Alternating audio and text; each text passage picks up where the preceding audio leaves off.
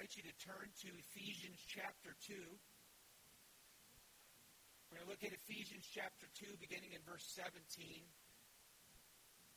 Before we do that, I want to say this. I want to thank God and I want to thank you for so graciously welcoming me and Molly and Grace and Paul and Elijah and Barnabas and Mary. Did I miss any?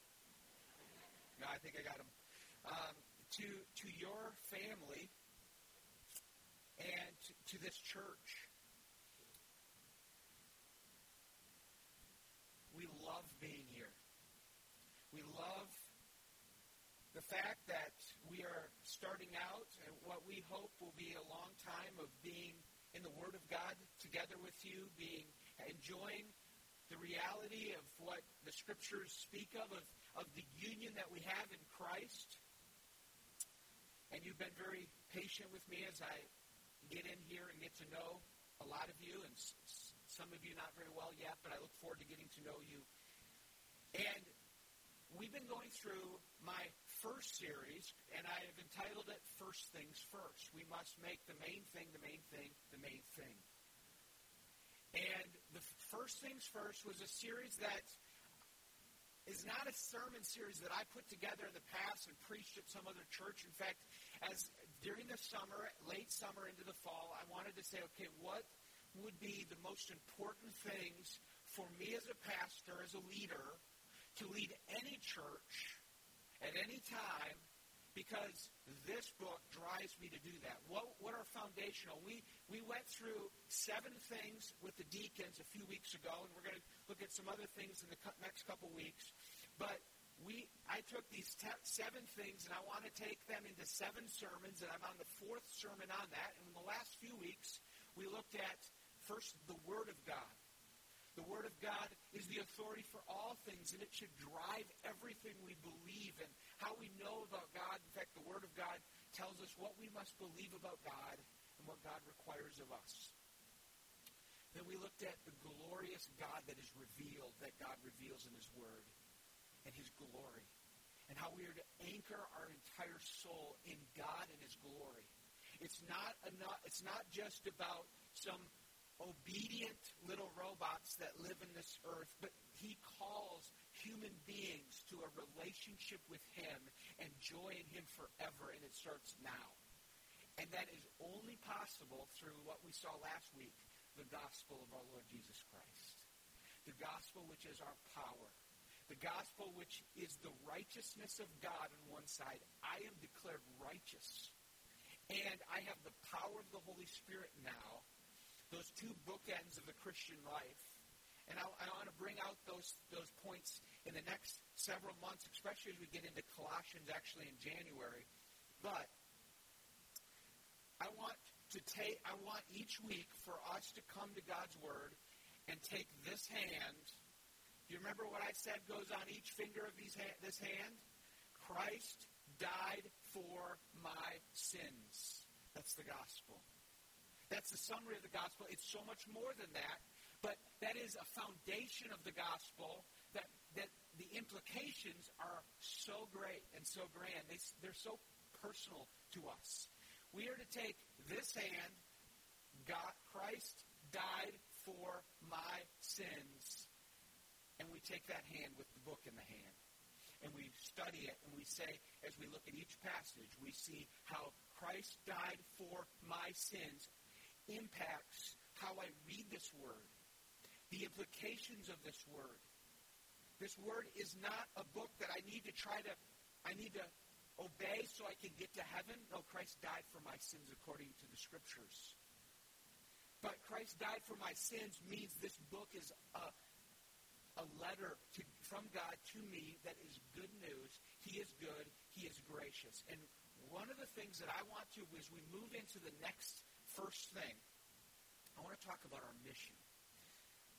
I don't expect you to remember this, but some of you note takers or some of you with great memories might have remembered that on August 30th was my Sunday where I candidated. I came here and, and then you voted for me afterwards and, and called me to be your pastor. And on that 30th, I preached a sermon called Our Mission. And in that, I preached from the Great Commission go and make disciples of all nations and that is our mission? And in, in some ways, I, as I put together these seven sermons, and I'm, I'm still in the process of doing this, this is for my sake as much as it is for your sake. As I studied the subject of our mission, especially the church's mission, and think of it, all of us are the church. The church isn't a building, but I think you know that. The church isn't just services. I hope you know that. The church is, I'm going to define that in just a few minutes, but it is his people. His people that come together. You are the church. Think of it, the church is like a great omelet, and each believer is an egg in that omelet. You need to have a quality of eggs to make a good omelet. And so God has called an omelet to be made. He's called a church to be made, a gathering, an assembly of God's people. And he has a great mission for that. My desire for this morning isn't for you just to hear this message and go, that's good. I was my mind was instructed, so now I can answer a question, what is the church for? I hope that happens, but I hope much more happens. I hope that as a result of this message, first of all, you go, oh, what great love God has for me. That He would include me in this. I know that some of you might be sitting here. I hope that most of you who have been sitting here for a long time at Faith Baptist Church wouldn't say this, but you've been around, some of you have been around long enough to know that what has often been associated as the church has not been a pleasant place, hasn't been a pleasant people, has not been an experience where you see harmony and unity and love and joy. But I pray that as a result of this, as we look at what God's Word says about the mission of the church, you come away going, God is so good. And I am part of that, and I am so loved. That's first. I also hope you see this is a grand thing. God in his wisdom is designed, and I'm part of it. And this has real implications for how I'm supposed to order my life for my own joy and for the joy of my family and for the joy of everyone in this room the one that's sitting in front of you, behind you, and on the sides of you. And this has implications for people that are not in this room, but are in the town or the school you go to, or work in the work cubicle next to you. Let's read Ephesians chapter 2, verses 17 through 22. Each week on your, in your bulletin, I will try, we will try to include the main scripture passage.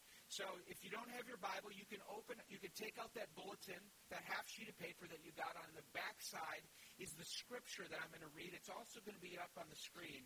Ephesians chapter 2.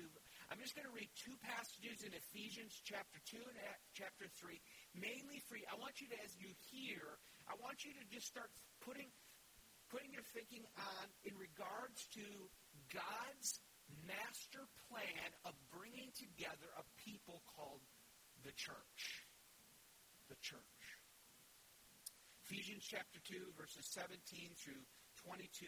This is the, these are the words of Paul writing to the church in Ephesus. Therefore, right, I'm sorry, verse 17. And he came and he preached peace to you who were far off, that's the Gentiles, and peace to those who were near, the Jews. For through him, Jesus, we have both have access in one spirit, the Holy Spirit, to the Father, so then you are no longer strangers and aliens, but you are fellow citizens with the saints and members of the household of God, built on the foundation of the apostles and prophets, Christ Jesus himself being the cornerstone, in whom the whole structure, now follow that, we're a structure now. We, we are a building, we're a household, and a building Christ is the cornerstone. The foundation is the prophets and the apostles, in whom the structure, being joined together, grows into a holy temple in the Lord. In him, you also are being built together into a dwelling place for God by the Holy Spirit. And then in chapter 3, verses 8 through 10, Paul says, To me, though I am the very least of the saints, this grace was given me to preach to the Gentiles, and that's us, the unsearchable riches of Christ, the gospel, and to bring to light for everyone what is the plan of the mystery hidden for ages in God who created all things so that through the church, the manifold wisdom of God might now be made known to the rulers and authorities in heavenly places. Before I pray, I want you to ponder this. Through the church, the incomparable wisdom of God is actually being put on display to angels and demons to spiritual authorities and powers in the heavenly places. It's astounding. Father, I admit that I cannot preach your word, present this message in any fruitful, beneficial way apart from your grace. But I ask that you do it you would speak through me and you would use the outline, you'd use your word, you would use this gathering, this setting. Would you remove distractions? And I pray that for these few minutes, you would fill us with the knowledge of your will, with all spiritual wisdom and understanding, so that we may walk worthy of the Lord, fully pleasing to you in every good work, bearing fruit and increasing so that we would be a great testimony to your grace in this world. In Jesus' name, amen. Knowing our mission is important. Activity and busyness in any, any job or workplace or business is not good enough. Ask any of you in this room that run a business or manage a certain aspect of the business, you would quickly say it's not about just busyness, because busyness can be really unprofitable. Knowing our mission of what we're supposed to do and what we're to be about is really important. What are the deacons supposed to meet about? What are the pastors supposed to decide on? What should we do when we come in what we call these business meetings that we have, like on November 22nd when after church we gather? Why do we do such a thing? What's the purpose? What drives our budget? And what should drive, why, why would we take offerings and give it to pastors and give it to missionaries and give it to a building and give it to different ministries that we do? We, it should all be in line because we understand that we have been given a mission. We've been given a purpose. And I want to talk to you about that this morning. We can get, we get the purpose or mission of the church in the scriptures through different looking at poring over the scriptures and seeing several things. We see it through the general statements of God's word about our the general purpose of God. That God calls us to glorify him by loving him and loving others. That must drive our mission. And we, we get the mission by looking at statements by the apostles, which are the foundation. Remember, Paul said this? The apostles are the foundation, so the letters are the foundation for us in the church to get our purpose, to get our mission. And so this morning, I want to talk about what is the church, what is our mission, and so what? What is the church? What is the mission of that church? And so, what difference does that make in our lives, in your life this morning, this week? So, let's look at that. What is the church? I wanted you to hear a few verses from the New Testament about the church. I just read to you the fact that the church is a whole structure being joined together, growing into a holy temple in the Lord. In Jesus, we are being built up into a dwelling place by the Spirit. There are numerous metaphors, there are, there are word pictures in the Bible about the church. And I'm going to bring out some of them this morning, and they inform us to really get what our mission is. Here's some verses about the church. Paul, Jesus said to Peter in those famous words that many take out of context, including the Roman Catholic Church. And you, Peter, on this rock I will build my church, and the gates of hell shall not prevail against it. Acts 20, 28.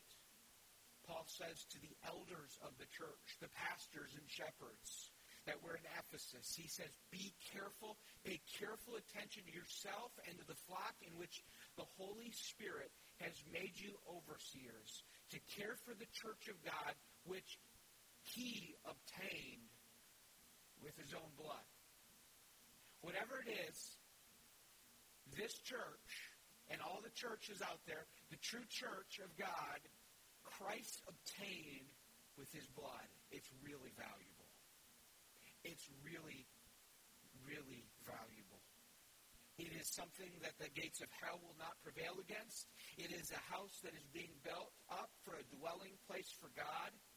Here's another statement to the church in 1 Corinthians 1 2 to the church of God that is in Corinth. Now imagine writing to this church, to the church of God in Linden, this is now describing you to those sanctified in Christ Jesus, called to be saints together with all those who in every place call on the name of the Lord Jesus Christ, both their Lord and ours. And lastly, 1 Corinthians 12, now you are the body of Christ and individually members of it. What is the church? you have an answer for what the church is? Here's one answer. You might not be able to write this down, but it's on, the sermon notes are online because this is a long definition. But I want you just to take it in. The church is made up of redeemed sinners who have been purchased by Christ's blood and as a result have been born again by the Spirit of God. They have been called, they have, and they have called upon the name of the Lord to be saved, and in Christ's righteousness, not their own. They have been marked by baptism and are now a people being sanctified in Christ Jesus, called from all over the world, both Jew and Gentile, from every tongue and people and nation. She is called the body of Christ, the bride of Christ, the household of God, God's temple, and the branches from the vine. She is compared to a family with each person a brother, sister, father, or mother, God being the Father from whom every family in heaven and on earth is named. She is a house that is built on the foundation of the apostles and prophets, with Christ as the chief cornerstone. The church is said to be one body with many members, all given different functions. Everyone is an important member, given a specific gift for the sake of the good of the entire body. Christ is the head of the body where the church gets its direction and its source of life. The church is the bride of Christ that is being purified and cleansed, and someday will be without blemish for a day when she is presented to God the Father in glory. Although Jesus is absent in body on this earth, his spirit dwells in his body, the church, in order that the church would fulfill his will as a royal priesthood who go and make disciples of all nations with the glorious gospel of Jesus Christ, and therefore shine as lights in the world through the power of the Spirit that now dwells in her. The church was given through the word of truth and is therefore the pillar and bulwark of the truth as it faithfully clings to the Holy Scriptures. The church will not ultimately be overcome for Christ is committed to building his church, and the gates of hell will not prevail against it. And all of this is to the praise of the glory of his grace. Did you get that?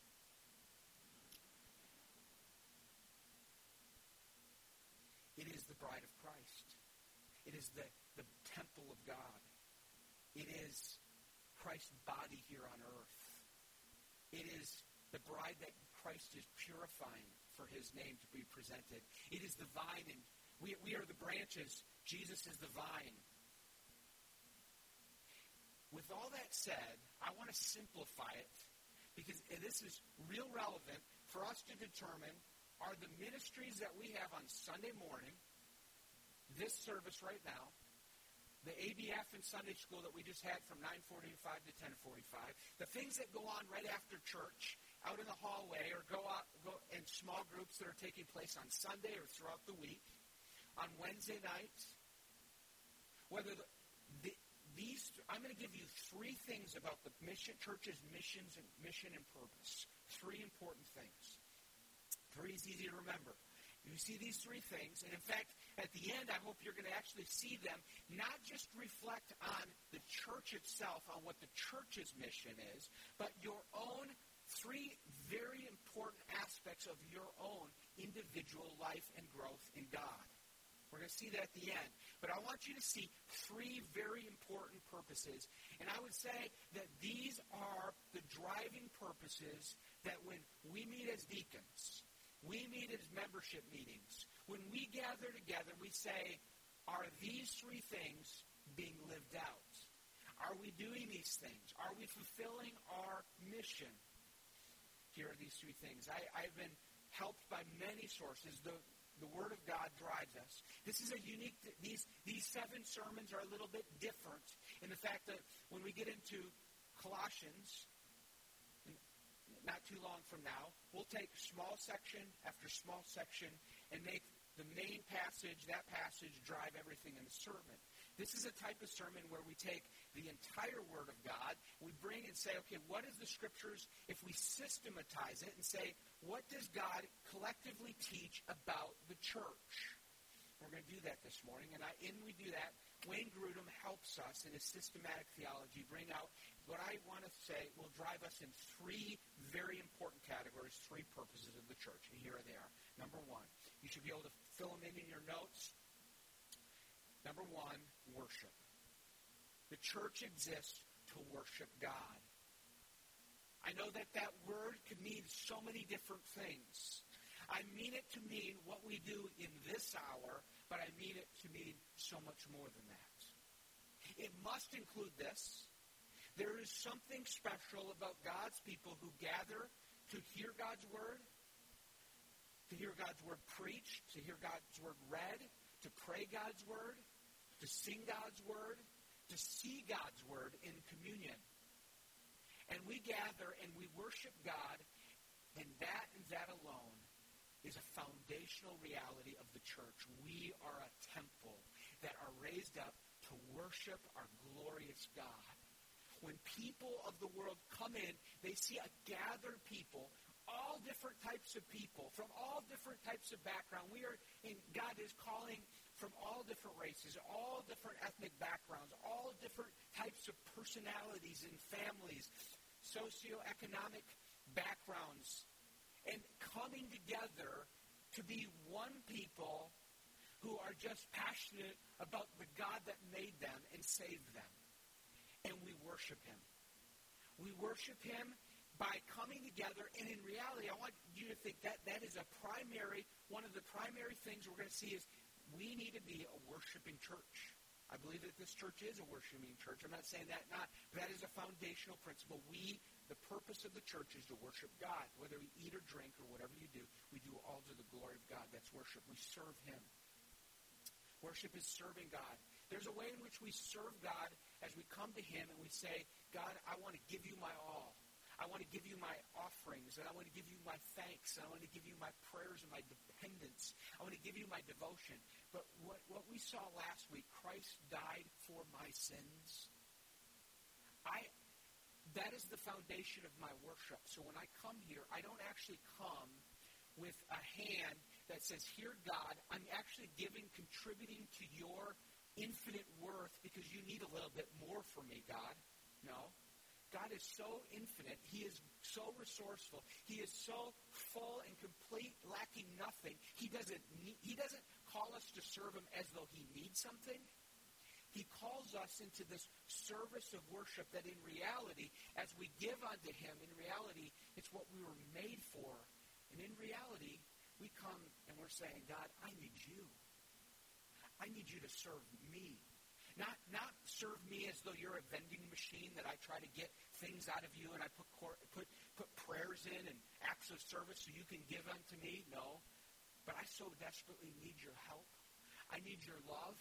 I need you to take Christ died for my sins and help me to see how that applies to how of every aspect of my life. I need you, God. And in so reality, the worshiping of God's people is actually God's people saying, I need to feed upon my God. And we come and we say, God, I come to you, and when we take communion like we will next Sunday, we will say, I need to feed upon you as I look at these ordinances. They, why else are they physical things for us to see and to look at, to taste, to remember that Christ died for my sins? And that is the source of my relationship with everything else with God and it gives me purpose in life, we come and we preach the word. We do something that so many people in our day and age say is old fashioned, out of date. We don't need to do it. Who sits and listens to a sermon for that long length of time anymore? Nobody does. Not in our day of social media and all technology. We don't need to do that. No, God has ordained for God's preached word to be his mean of feeding his people it's not the only way of feeding God's people. It is we we study the Word of God on our own. We study it in small groups. But so God intends for us, the church, to be a worshiping people. There are many passages. When Paul was writing in his letters, he would write to, to Colossians and Ephesians, and he would tell them, make sure that the time is short. Be, be careful to use your time wisely. And then he, he breaks out into the things like singing psalms. And you need to gather to sing psalms and hymns and spiritual songs with thanksgiving in your heart to the Lord. The singing of God's word, the singing of God's people is what the church is meant. We need to be a singing church. The worshiping of God's people. I, we, I talk with this Jay. I know this is Jay's heart, Pastor Jay is that we would be a church that we would learn our songs. We would, whether, and for some people, some of these songs will be like, they take work for me to enjoy. And then for somebody, the other cat, there's another category of songs that say, I know they like it, but it takes work for me to enjoy. But I, but I need to look at the content, and I, I want to look at the person that's enjoying it. I want to say, I want to, I want to join with them in worshiping God with different songs but all that are glorifying to God as we sing together. We want to be a singing church, not a church that gets entertained through music, but worships God, reflects His glory, says, God, I long for you and I want more of you. Acts 2.42, the early church did this. And they devoted themselves to the apostles' teaching. That's the Word of God. The fellowship. We're going to look at that next Sunday to the breaking of bread, that's communion and, and, and just fellowship, the eating together, and prayers, that's worship. They gathered together to worship God and to be devoted to His Word.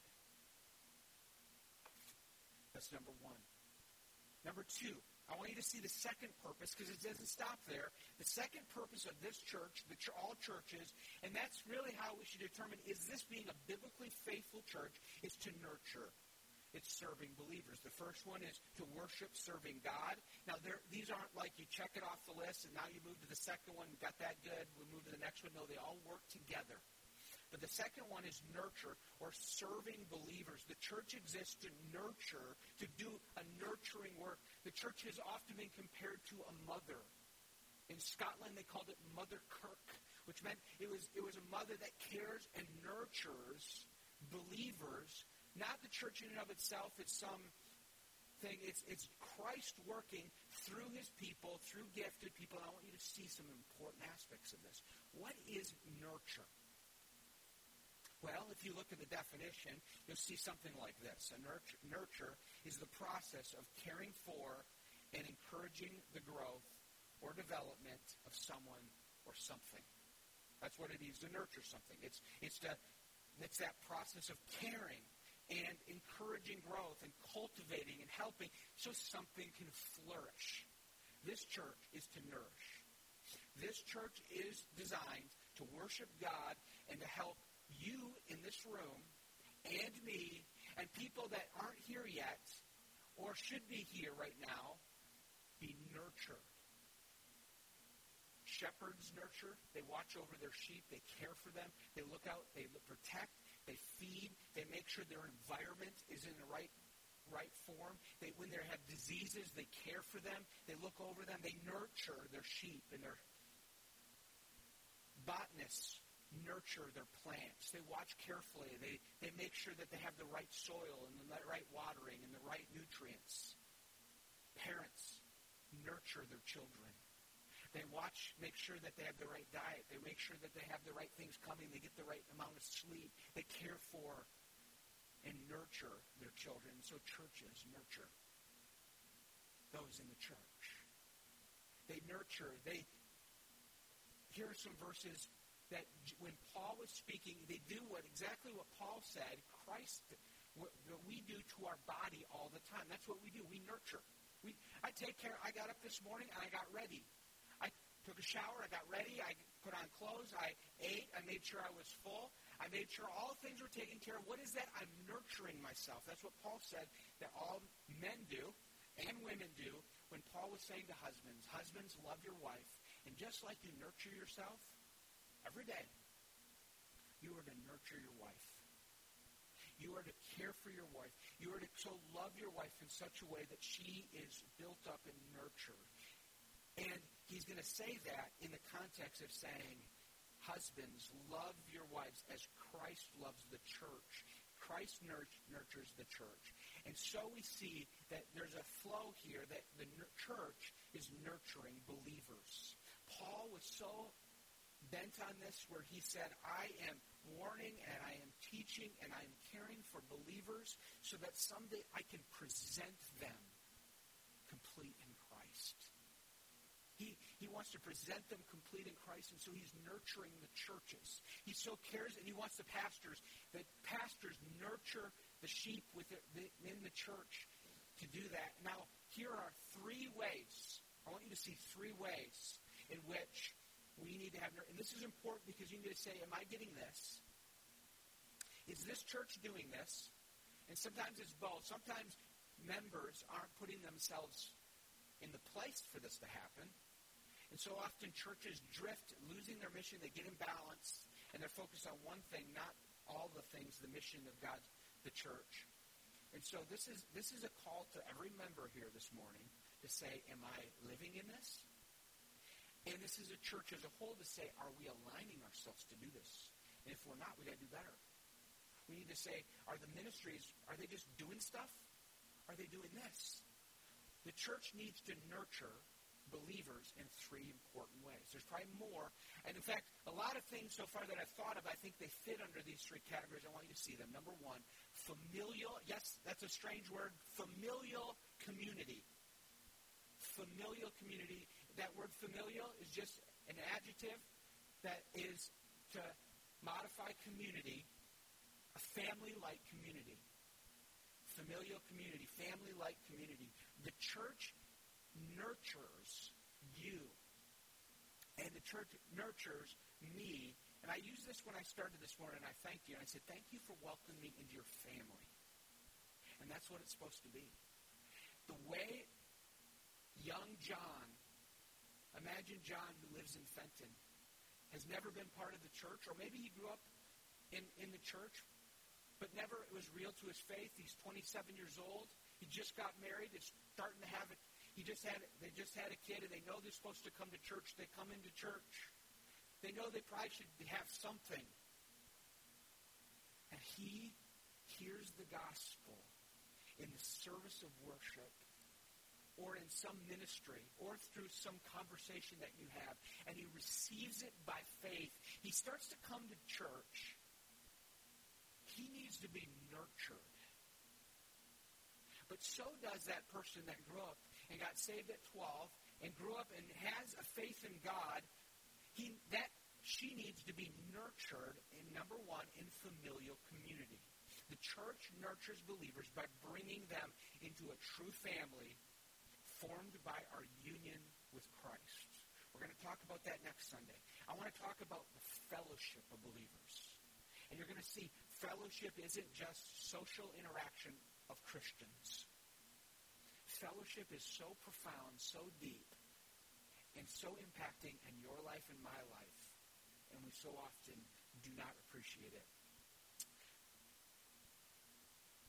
True family formed by our union with Christ, and it's enlivened by the Spirit and cared for by the shepherds and the gifts of each member.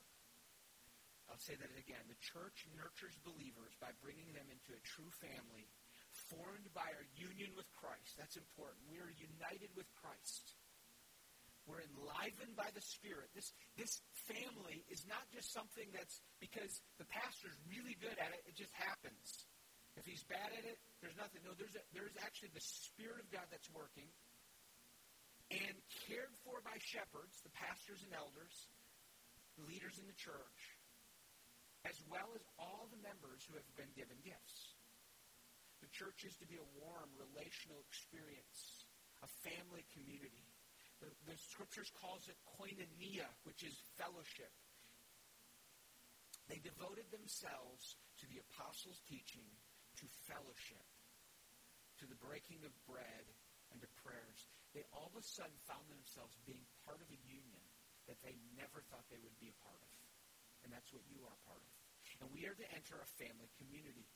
We are to enter a family community to obey and live out the one another commands, such as, just as I have loved you, Jesus said, you are to love one another. That's family. That means we have to be in such a family relationship in a church where we are to outdo one another in showing honor, according to Paul in Romans 12, or to contribute to the needs of the saints and seek to show hospitality and rejoice with those who rejoice because we actually learn what they're rejoicing about because we got into their life because they're my family. And weep with those who weep because I know their pains and I suffer with them.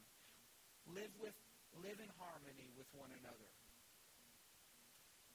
Or 1 Corinthians 12:24 care for one another. Ephesians 4:32 be kind to one another tenderhearted, forgiving one another as Christ has forgiven you. Submit to one another out of reverence for Christ, Ephesians 5.21. There's a family community that if you're a believer and you come into the church, which you, you are to be, you come into a family community where you are now part of a family. And, and in that family, you have then in addition to that, been given a pastor and pastors. God's intention is for not just one pastor, but we have we have some pastors here, and God is gifting leaders. A lot of the deacons for, serve in some areas of, of pastor-like care where they shepherd you, and we are to do what Paul said to the elders: care, pay careful attention to yourself and the flock in which the Holy Spirit has made you overseers to care for the church of God. There's a care, there's a nurturing. How else do we take what the Hebrews writer said at the end of Hebrews when he said, Obey your leaders and submit to them, for they are keeping watch over your soul. So that as those who will give an account, let them do that with joy and not with groaning, for that would be of no advantage to you. What this is saying is when you become part of the church, you're coming into such a nurturing atmosphere. You are to be that. You're to come into a family atmosphere where there are shepherds and pastors who are watching over you that someday, when they're in heaven, they're going to give account for you. Wow. That is, that is what God has designed for the church. We are the household of God. We are the family of God. We are brothers and sisters and we are in Christ. That's, that's the first aspect of nurture. Second, if the church is going to be a nurturing church by serving believers, not only are we a family, are we familially a familial community, but secondly, we are an we are about intentional discipleship. We are about intentional discipleship. Discipleship has meanings in a lot of ways. Some people think discipleship means we sit in a class. Yes, I took that discipleship class. I got a certificate. That's not discipleship. Discipleship is God, it, it is the church nurtures believers by teaching all that Jesus has commanded. Discipleship is teaching all that God has commanded through Christ imitating following of Jesus and walking with others to help them follow Jesus. To, the church is a place where you come in. That John, from, that's 27 years old, is a new believer. He comes in. Not only does he meet a new family, but he has someone, an older brother in Christ. And it might not, it might be the pastor, but it shouldn't only be the pastor. But it might be Jay, and it might be Lee, and it might be one of you in here that will come and will say, hey, come, follow me as I follow Jesus Christ.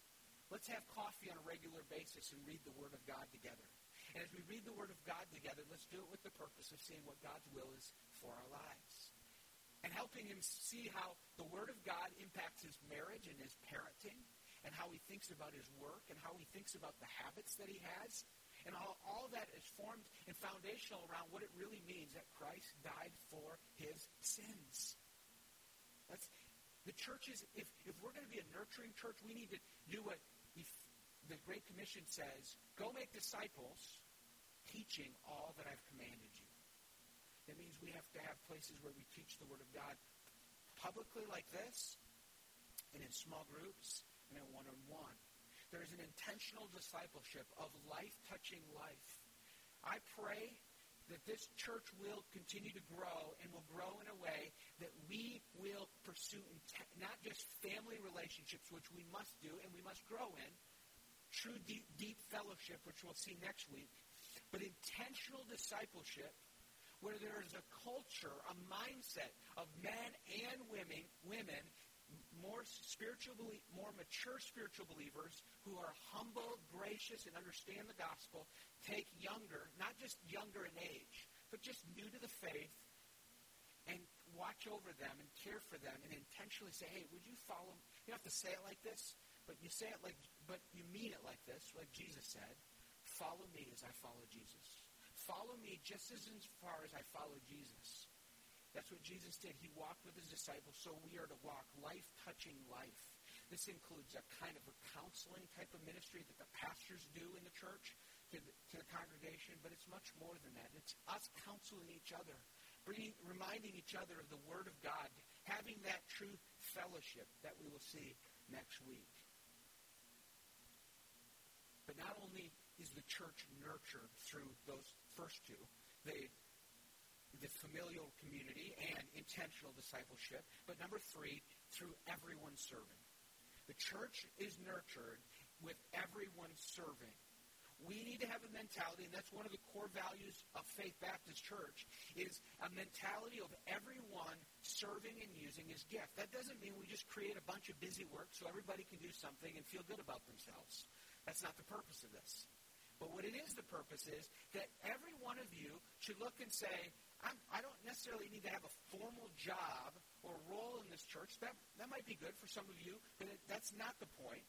It is to say that I need to function in this church to use what God has given me as a gift, a gift to bless others and to build and edify one another up. This is what I wrote down about everyone serving.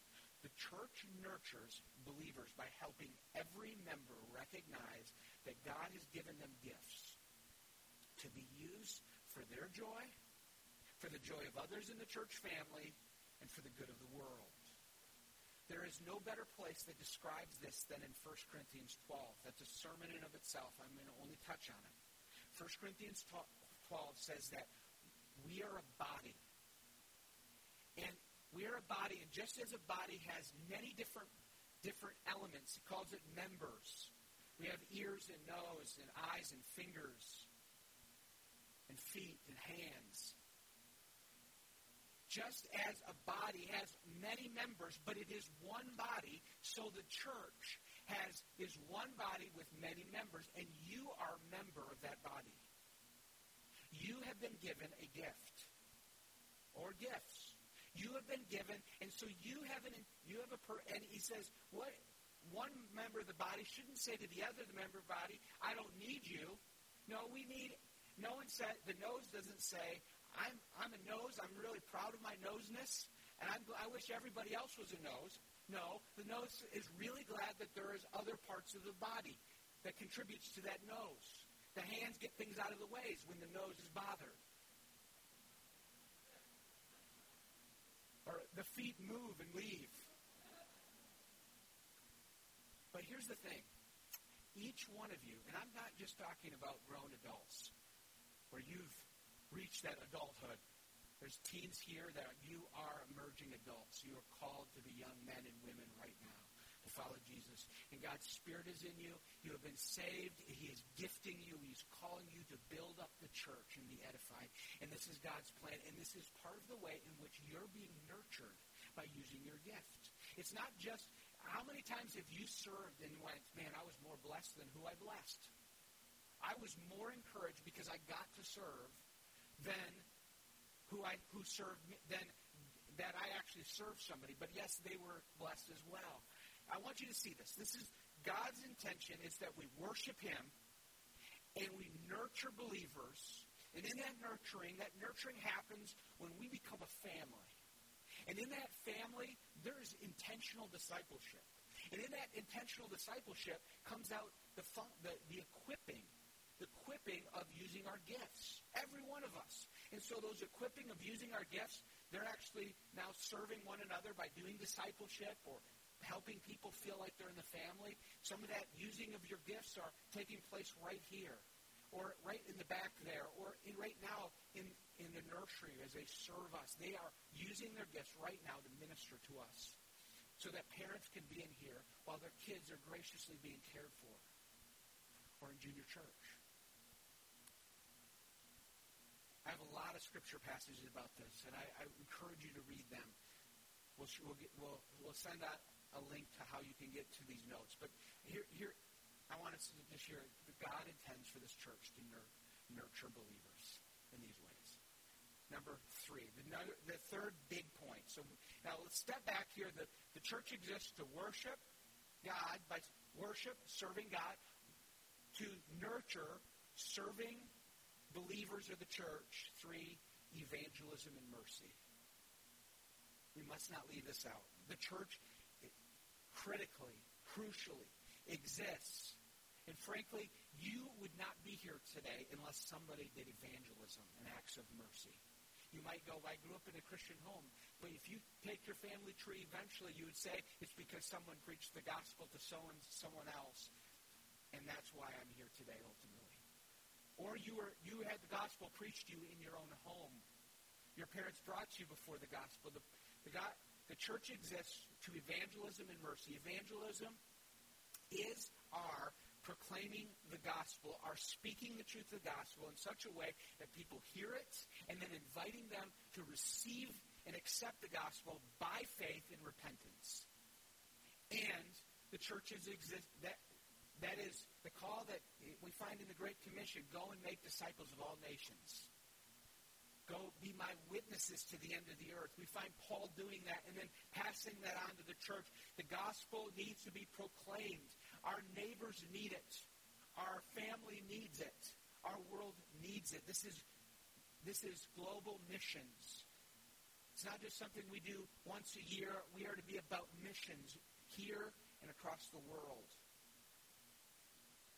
And I put these two things. We are to be about evangelism and mercy. That these are serving the world. This church isn't just to be a little holy huddle nurturing ourselves so we're just this great little Christian club that just feels so comfortable. No. We are to worship God, bringing, letting unbelievers come and see what kind of God we have. He's glorious. Because we've been nurtured. And we're being nurtured in that worship. And with the use of everybody in the body, this family we have. And we do it as a light in the world. We are shining out into that world with acts of love and faith, acts of kindness and of grace and mercy in Flint and in our neighborhoods, to those who are poor and needy, to those acts of mercy. I distinguish these things. Evangelism is the direct bringing the gospel into someone's life. It's bringing God's love in word and power. Mercy is God's love in action and power through acts of kindness, visiting orphans and widows, as Paul said, or, or, James says that religion is pure and undefiled before God, is visiting the orphans and widows in their affliction, to keep oneself unstained from the world. Jesus said in the Sermon on the Mount, You are the salt of the earth, you are the light in the world. You are to be shining forth as we graciously love people. There is a reason why we would go and serve. This question was asked to me when I was asked to, during our candidate Sunday. Someone asked me, Is there a purpose in the church for going out to do this ministry in the community that doesn't have preaching of the gospel, but say will help widows or will help um, um, single moms? And, and is actually maybe not a direct Christian ministry, that we would be involved and care about those type of things? Absolutely. Now, we will not ever disconnect it from helping them, praying for and caring that their greatest need is taken care of, and that is that they have a relationship with God in Christ. But we as a church, as we grow together, we need to say, are we a people who are bringing the gospel, reaching out? Are we reaching out in mercy? That happens when a church is nurtured. But that nurture must be tested by it's not just a nurture that's in and of itself. It's about reaching out and loving outside of us. Which leads me finally, and you have in your notes, I just want to list these seven commitments. If you want to, when I, when I go through these seven, we'll just leave them on the screen for a little while so you can write them down if you want to. This is just a summary. And I, I want to say it to you because as your pastor, and as deacons, because the deacons are actually going to look at these in a few weeks when we gather on Saturday morning in two weeks. Seven commitments the church must make. Seven commitments Faith Baptist Church must make. One, gospel centered worship.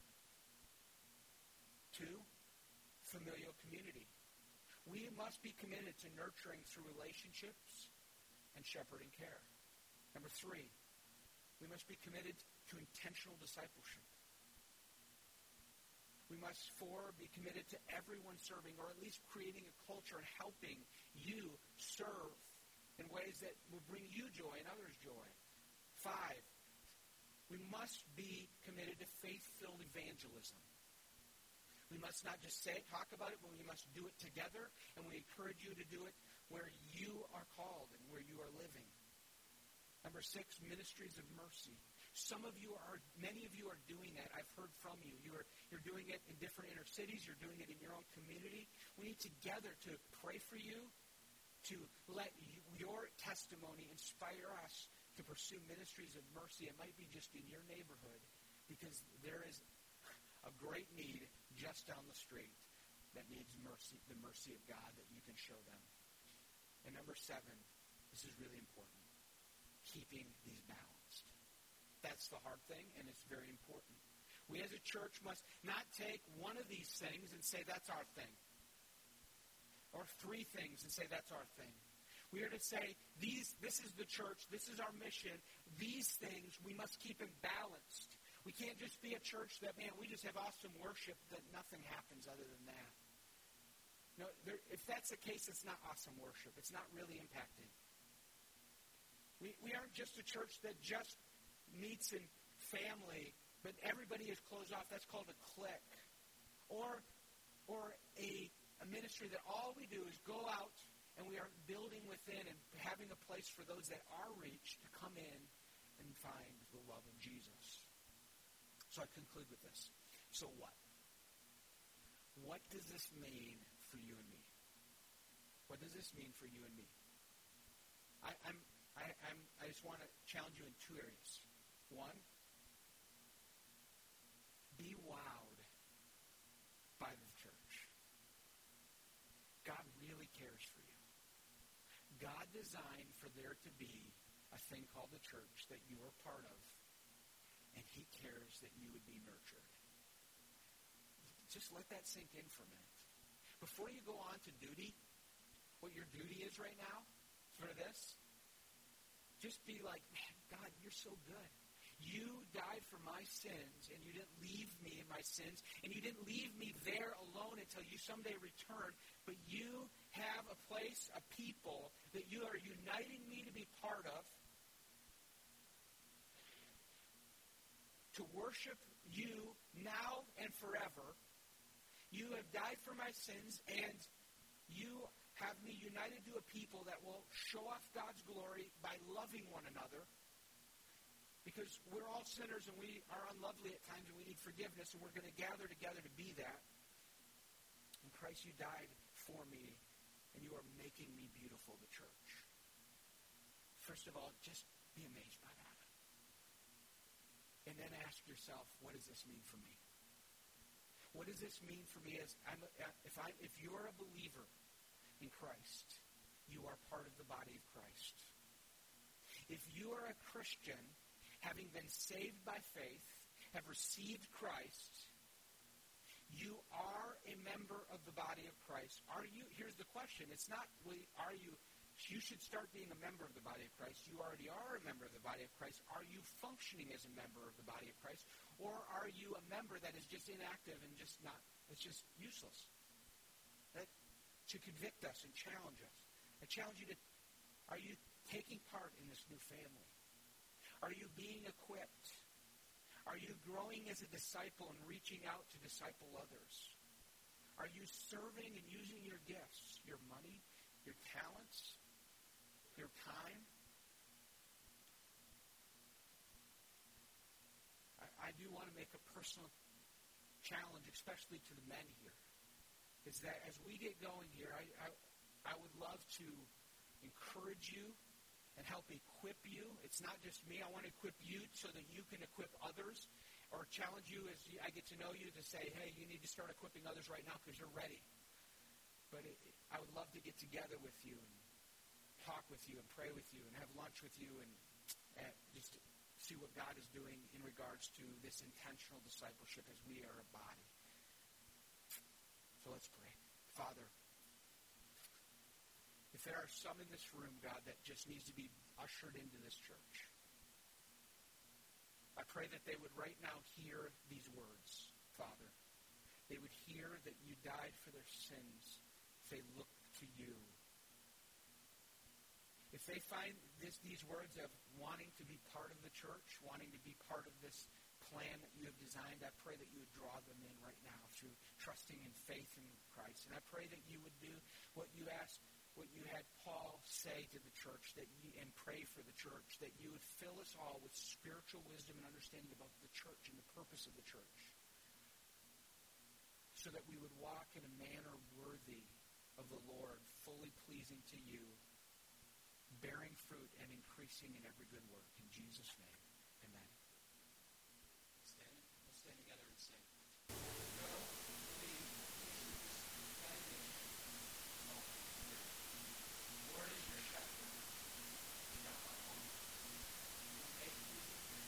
To lie down in green pastures. He will lead you beside still waters. He will restore your soul. He will lead you in paths of righteousness for his name even though you will walk through the valley of the shadow of death, you fear no evil, for he is with you. His rod and his staff will comfort you. He will prepare a table before you in the presence of your enemy. He will anoint your head with oil and overflow your cup. Surely goodness and mercy will follow you all the days of your life, and you shall dwell